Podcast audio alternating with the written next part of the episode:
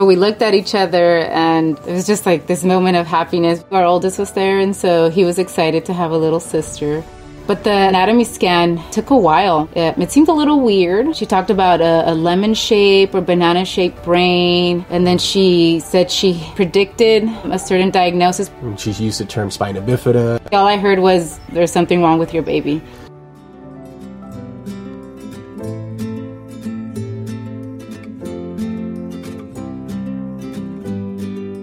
This is Care Plus Cures, advancing children's health in Silicon Valley, a podcast brought to you by the Lucile Packard Foundation for Children's Health. Through the Care Plus Cures podcast, we share stories of triumphs and challenges by uniting patient families, doctors, care team members, and donors like you to advance transformative healthcare for children. I'm Sarah Davis, a donor and your host for this episode. For most expectant parents, finding out the gender of your baby at your 20 week appointment is an exciting milestone. But for Karen and Angel, it was a moment their lives changed forever. Today, we're talking to Dr. Yasser El-Sayed, obstetrician in chief at Lucile Packard Children's Hospital, Stanford. Dr. El-Sayed leads the maternal and fetal medicine programs at Packard Children's, offering specialized comprehensive care to expectant moms with high risk pregnancies like Karen and Angel's. You'll hear more from them soon. Dr. El-Sayed, I'd love to start by learning a little bit more about you. What ignited your passion for caring for expectant moms and their babies? And what keeps you motivated every day? Well, thank you, Sarah, and, and thank you for having me my interest in obstetrics in moms and babies really came as a surprise to me. I had envisioned a different kind of medical career. I always wanted to be a physician, but I had never thought of obstetrics as a career. And it happened very serendipitously in medical school. I was going to be on call for labor and delivery on a rotation as a medical student and I was finishing up another rotation. So I wandered over to labor and delivery so that I could familiarize myself with where I was supposed to go. It was in the middle of the night, and I saw a patient being wheeled out of a room, being rushed into an operating room. She was hemorrhaging. And a very nice nurse asked me what I was doing there. And I said, Well, I'm, I'm a medical student and I'll be here first thing in the morning. And I was I thought I better familiarize myself with where I was supposed to go. And she said, okay, well, come with me, stand in this corner in the operating room. Don't move, don't touch anything, and don't say anything. And I'd done trauma surgery rotations. I'd done internal medicine rotations. I'd seen gallbladders removed and livers removed. And what was amazing as I stood in that room, and it's a moment I'll never forget, was an emergency cesarean section. And out came a human being. And it was a moment that completely captivated me. I knew right then this is what I wanted to do, that I wanted to be part of this discipline and to engage with it in some way. That's amazing. It's the creation of human life in front of you. It, it was. It's an image that's really seared into my mind, uh, and really all thanks to a very nice nurse at three in the morning who who was kind enough to kind of guide me to a place where I could just watch. And I'm also wondering about what keeps you motivated every day. I am fortunate that I work in an environment where it is so rich in experience whether I am caring for patients and I, as a high risk obstetrician, I care for patients with very complicated pregnancies, or whether it's teaching residents and medical students and actually learning from them as well, or whether it's doing research and trying to advance the science of maternal and fetal medicine. The variety and the richness of experience is profound in each of these areas. Any one of them could be enough to motivate one to continue. Caring for a complicated pregnancy is a huge privilege. You have the opportunity to make such a difference in the life of not one person, sometimes not two people, sometimes it's three people or four people, triplets or quadruplets, but an entire family for decades.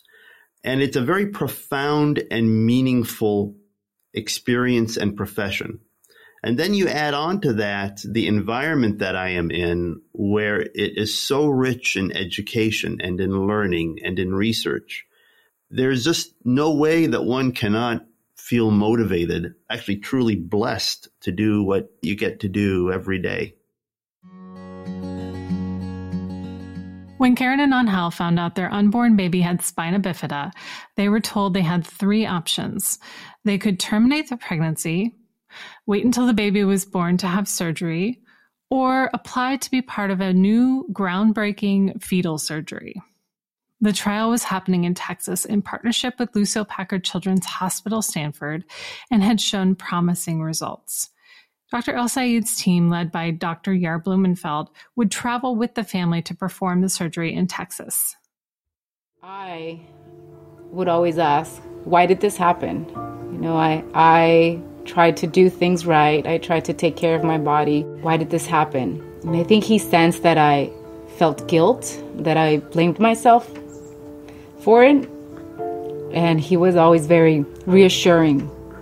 And he helped me, or at least just explain to me that it was not my fault, that there wasn't enough research out there to understand why it happens.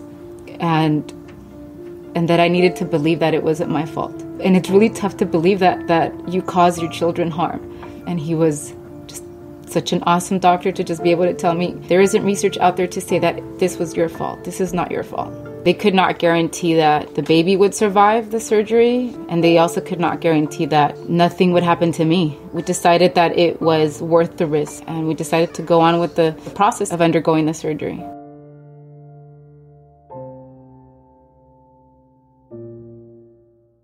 Dr. El-Sayed, Maternal and fetal surgery sounds like something out of a sci fi movie. We always think of expectant parents being so careful with what they eat, drink, activities they do to protect the baby. And now we're going in to have surgery on a fetus. This has to be terrifying for parents. Can you tell me more about the fetal program? We have a wonderful fetal program here. And it was built in many ways quite differently than a lot of other fetal programs. Some fetal programs are built primarily on a fetal surgery platform, and then everything kind of develops from there. We chose a different path. The first thing we did was to establish a platform of multidisciplinary care of high risk obstetricians, neonatologists, radiologists, pediatric surgeons, pediatric cardiologists, all working together in terms of how to manage broadly these complex fetal anomalies. So we built a very robust platform of integration along those lines. And then onto that, we built the fetal therapy program. So it wasn't the inverted pyramid. The base is really that of multidisciplinary collaboration. Many of these patients never need fetal surgery. But for those that do, we do it on a very safe foundation and a very thoughtful foundation. And we always keep in mind that the mother's health is front and center. That anytime you try and do therapy on a fetus, you have to go through another human being and you expose that other human being to risk, both immediate as well as subsequent risk. And so our approach, our counseling is very cognizant of that highly complex ethical issue. And I think we do a really great job at counseling and at consenting for complicated procedures.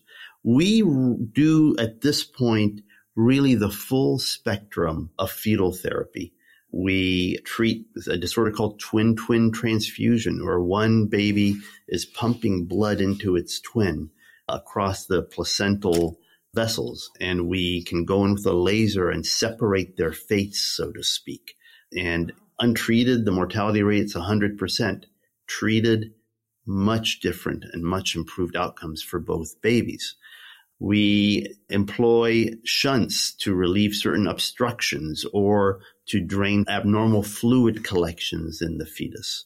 We do uh, neural tube defect repair. So babies in the uterus with spina bifida, a disorder where the neural tube does not close appropriately. And these babies can have lifelong complications after birth. We ameliorate those complications by repairing that defect while the fetus is still in the uterus and protecting that open area of the spine from damage so that after birth, the outcome for the baby is hopefully much improved. We are launching a program now to repair fetal diaphragmatic hernia using minimally invasive technology. And that's a disorder where there's a hole in the diaphragm and the intestinal organs essentially are displaced into the chest, compressing the lungs, compressing the heart. And by using a certain minimally invasive approach, we are able to displace those organs back into the abdomen, allowing space for the lungs to develop normally. And we're engaged in a national study on babies who are have a complication where they don't have kidneys. When they don't have kidneys, they don't form amniotic fluid. When they don't form amniotic fluid, their lungs don't develop. They can't survive. We are part of a large study and a major contributor to a large study of instilling amniotic fluid back into the sac repeatedly and that way allowing the lungs to continue to develop so that after birth the baby can survive and can go on to dialysis and then to transplantation of kidneys. So these are all very important and novel approaches in fetal therapy but they all involve procedures on the mother. They all involve maternal risk and they all involve surgery and therapy that is not always minimally invasive. And our goal is to be as minimally invasive as possible. It would be wonderful one day to repair spina bifida by simply injecting certain stem cells into the area of the defect. It would be wonderful to treat certain genetic disorders, certain blood disorders, certain neurodegenerative disorders in the fetus by injecting stem cells.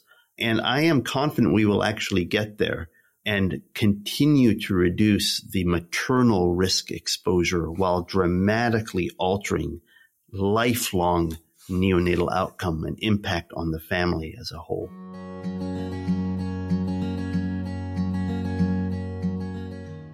Is there a recent patient story that comes to mind? There are many. There's one that has been talked about publicly and was quite notable. And in the era of COVID, we had a young woman who was pregnant and came down with COVID. She was not from the Bay Area. She was from a place further south and was flown up to Stanford because her condition was so critical. The last thing she says she remembers when she talked about this experience was someone telling her that we are going to be flying you out to Stanford because we can't take care of you here. And she talks about this publicly.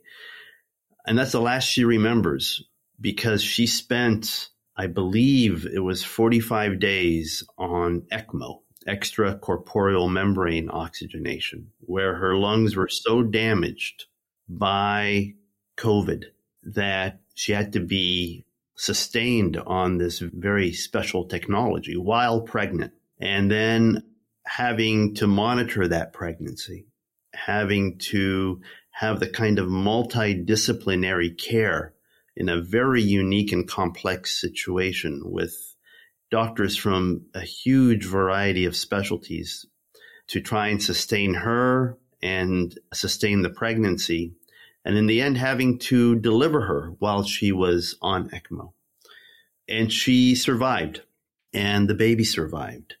And it is those kinds of experiences, as dramatic and at times extreme as they can be, that really, I think, highlights amazing work that we are able to do now, the life saving work that we are able to do now in ways that we could not have done even a few years before. So, in the midst of what was a tragedy of global proportions, played out on a very personal level to this family and to this patient, we were able to engage with her and save her life and save the baby's life and offer a, better future. I imagine that must have been so terrifying to have COVID and be giving birth at the same time. It was terrifying for all of us it was the first time we had done something like that, delivering somebody on an ECMO machine. The levels of complications associated with it, having to operate on someone whose blood is being thinned and the surgical complications that come from it were really daunting.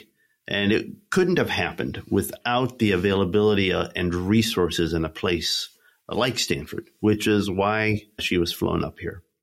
Recently, Packard Children's Hospital received a transformative $100 million gift from the David and Lucile Packard Foundation. This donation will help to transform the current West Building, where expectant, laboring, and new moms receive care alongside their newborn babies. How will the transformation of this space affect patients? We are just so incredibly excited about this transformation. I, you know, I, I came to Stanford as an intern 31 or 32 years ago.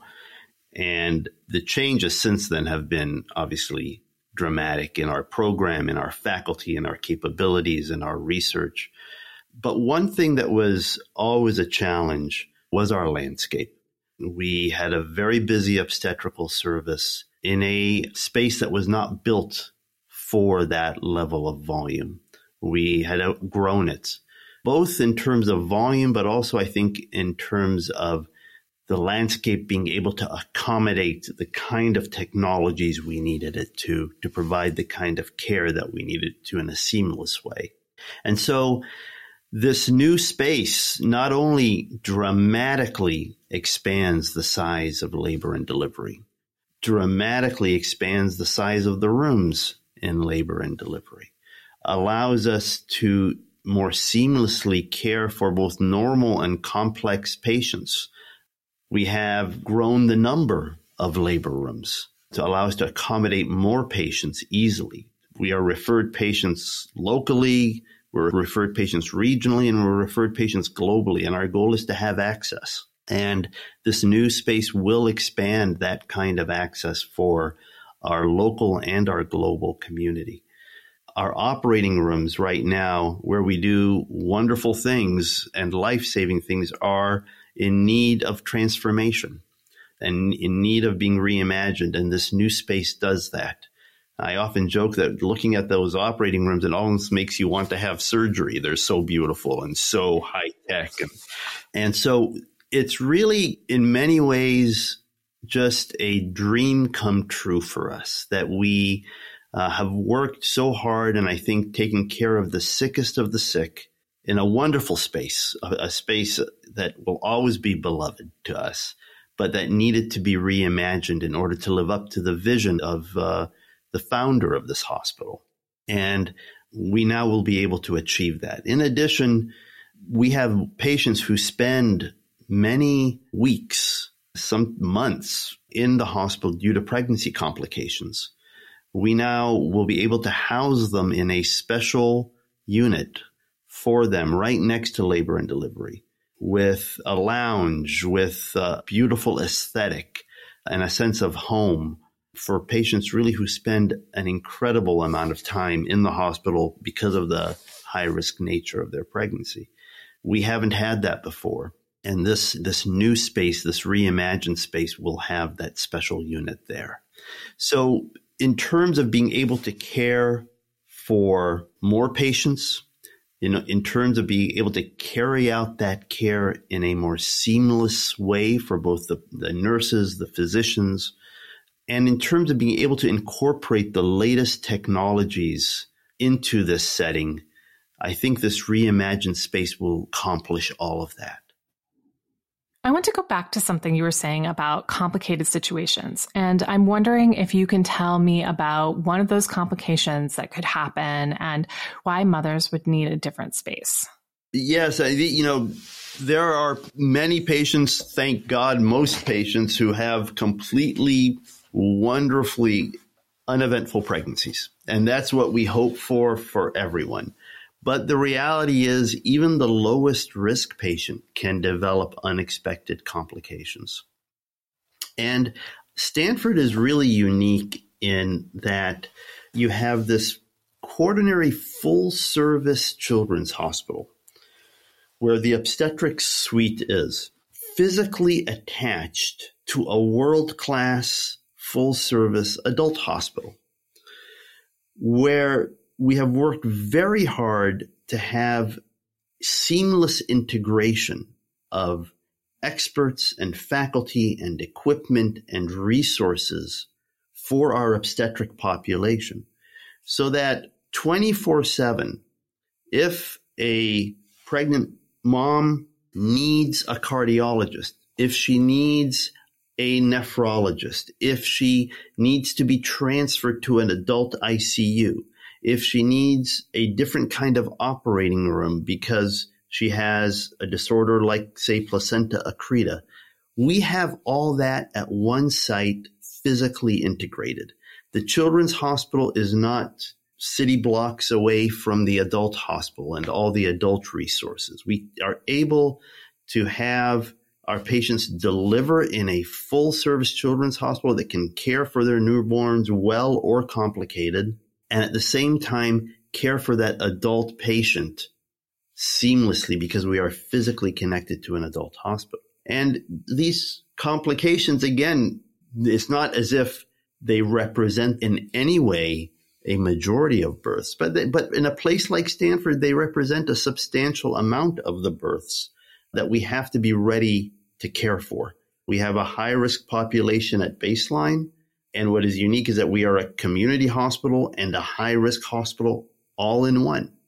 We are also the safety net hospital for San Mateo County. It is a very wonderful and unique environment.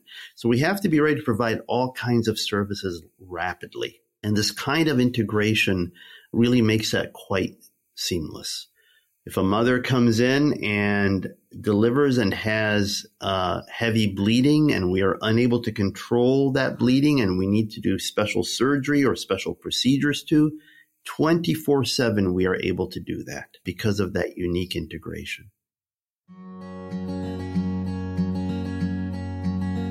Another really exciting area of work is studying the placenta. What can you tell us about this? The placenta is an enigma. The placenta is the organ of life. It is what sustains the pregnancy. It is what sustains the developing fetus. It's the vehicle of oxygen and nutrition.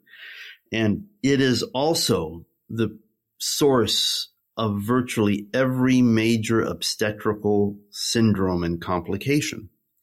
And we know so little about it. And fortunately, that is changing. We have lots of really interesting research dedicated to placentation, placental development, placental function, led by Dr. Virginia Winn, who has really done some wonderful groundbreaking work. In fact, she's trying to almost create these models, these in vitro models of placenta growing, culturing stem cells that form the placenta. And that way better understanding what goes right, what goes wrong, how a placenta develops in such a way that, or with such dysfunction that it impacts fetal growth negatively, that it results in a disease called preeclampsia, an ancient disease that to this day kills thousands of women worldwide. Our one treatment for a disorder like preeclampsia, which is a disorder of the placenta, is rather crude.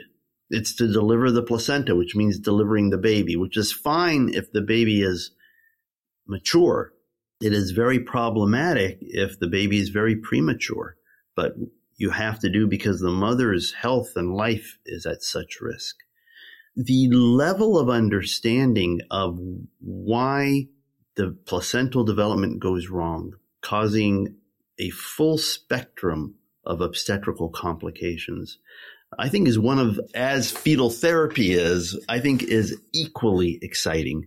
We're so fortunate to have someone like Dr. Yair Blumenfeld, who is leading our fetal therapy program, and Dr. Virginia Winn, dedicated to and leading our placental program on a basic science level, and Dr.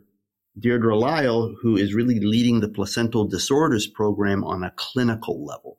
So that integration of basic science and clinical and leaders in each of these areas ha- has allowed us to embrace the totality of investigation and hopefully really advance that science. Yeah, it's sounding like it's an overlooked area or maybe not as exciting as the fetal surgeries. I would agree with that. Everyone is intrigued and enamored by repairing and treating fetal disease in the uterus. And it is, it is exciting. And the developments in genetics and genomics and, and so forth has transformed so much of prenatal diagnostics and fetal therapy. It is an area of such rapid growth. But there isn't going to be a pregnancy if there is a dysfunctional placenta. And to think that we could get to a point that ancient illnesses can be understood better and potentially treated and lives women's lives saved, I think is as, if not more, exciting. The surgery on Karen and her unborn baby, who they named Victoria, was a success. Victoria was only the 14th baby to undergo this fetal surgery in the United States. Now the waiting began. Baby wasn't due for another 15 weeks before Victoria had other plans. She came into the world nine weeks early, Many people with spina bifida have difficulties with their lower extremities. One hope was that the fetal surgery would allow Victoria to walk one day. The First thing I looked for was is she moving her legs? And she was. Mm. She moved her legs. She was moving her legs. And I remember texting my whole family saying, She's moving her legs. Yeah. She's moving her legs. Yeah, definitely. Cherish and uh, celebrate the small wins.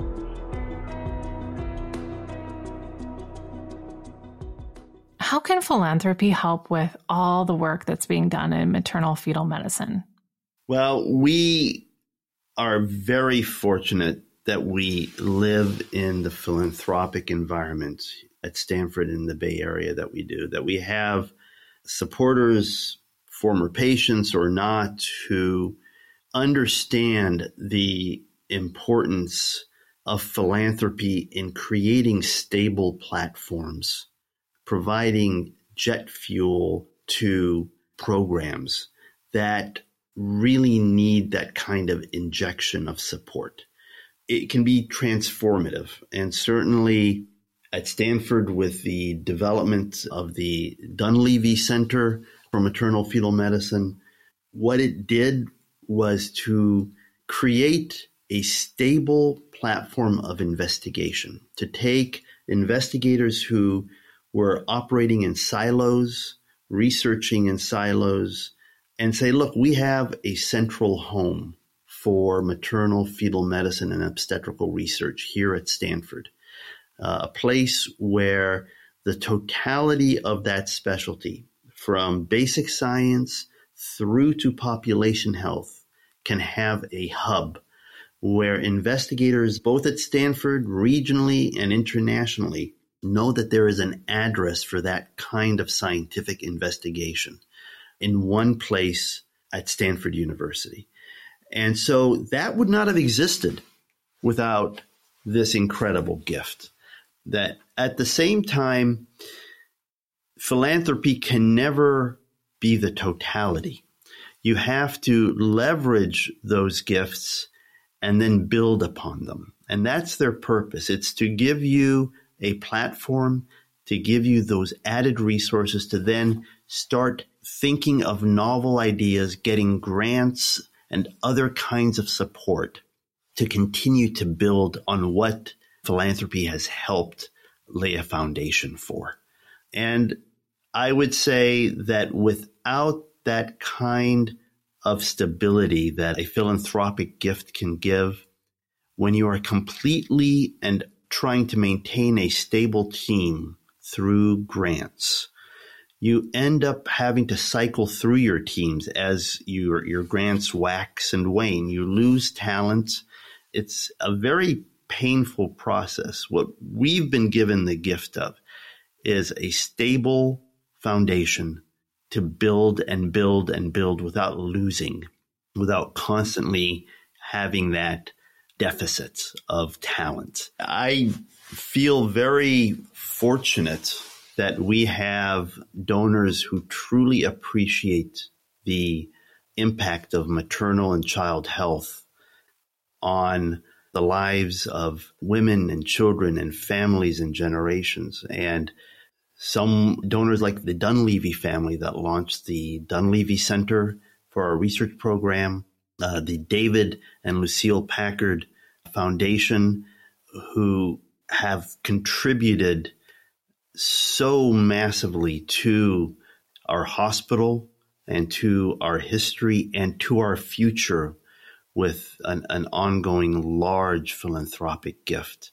These are truly, in my mind, visionary donors who can see the impact that caring for women and children, what it can do to societies, what it can do to the health of families, what it can do to a healthy future for everybody.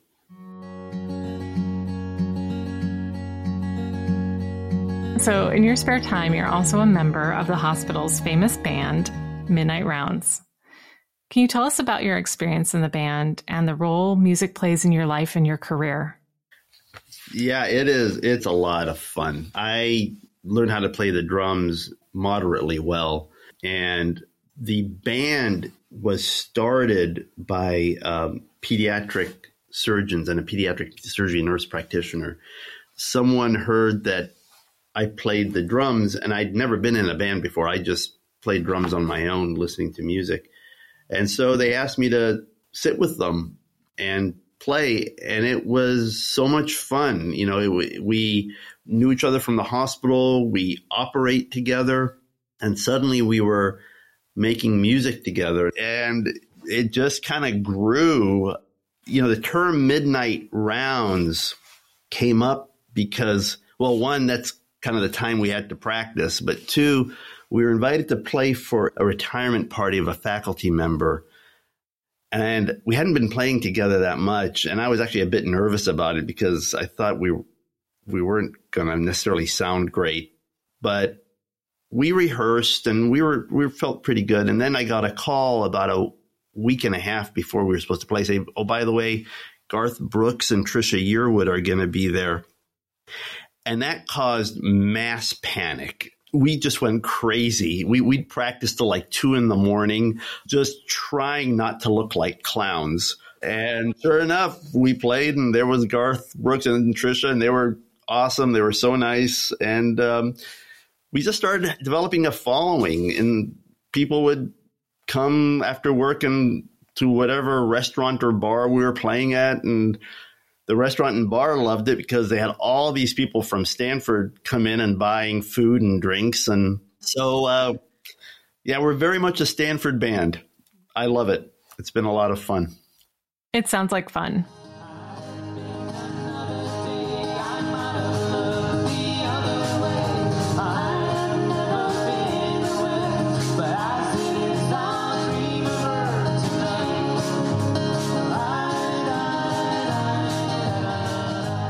That was a little excerpt from Midnight Rounds, the hospital's unofficial band. You all sound great. I have one last question, which is since Lucile Packard was an avid lover of nature and nature was intentionally incorporated as a healing element in our hospital's design, we like to end every episode with this question, which is What is your personal connection to nature? And how will nature be integrated into the new West building? I was born in Egypt. I spent many years in North Africa and in, in Libya. So I've always had this love of sun and light and heat. And then coming to California was just wonderful because it had that feel. And Packard, the hospital, gives me that feel. There's a warmth about it. There's a quality to the light that, and to the architecture that's not dense and dark, but it feels part of the surrounding, part of those beautiful pastel colors that's the Bay Area. There's just a sense that this building is not a stranger to the land, that it belongs on the landscape. Both the original Packard building and the new building. And the gardens that have been uh, designed around and within the, the new hospital and the reimagined space all add to that. So I consider we are creatures of nature, and this hospital is organic to its environment. It's warm, it's full of light, and uh, full of hope. That's beautiful. Well, thank you so much, Dr. El-Sayed. I so appreciate you taking the time today and answering the questions and also just the work that you're doing for maternal and fetal health. I think I can speak on behalf of all of our listeners that we're so thankful for all the work that you're doing. Well, thank you so much. It is uh, it is beyond a privilege, and I feel blessed that I, I get to do what I do every day. As I was speaking to Dr. Yasser El-Sayed, above and beyond the innovations he described, I was struck by the importance he placed on the mother in this process. As he says, the health of moms like Karen are always at the front and center. I'm Sarah Davis, and this is the Care Plus Cures podcast. This podcast is brought to you by the Lucile Packard Foundation for Children's Health. You can find out more about the Foundation's work and donate to Lucile Packard Children's Hospital Stanford at supportlpch.org. You can follow us and subscribe to the podcast at carepluscures.org. That's care, P L U S, cures.org. As a donor myself, I am proud that my donation supports care, comfort, and cures for patients at Packard Children's Hospital and beyond. We hope you enjoyed this episode. Thank you for listening.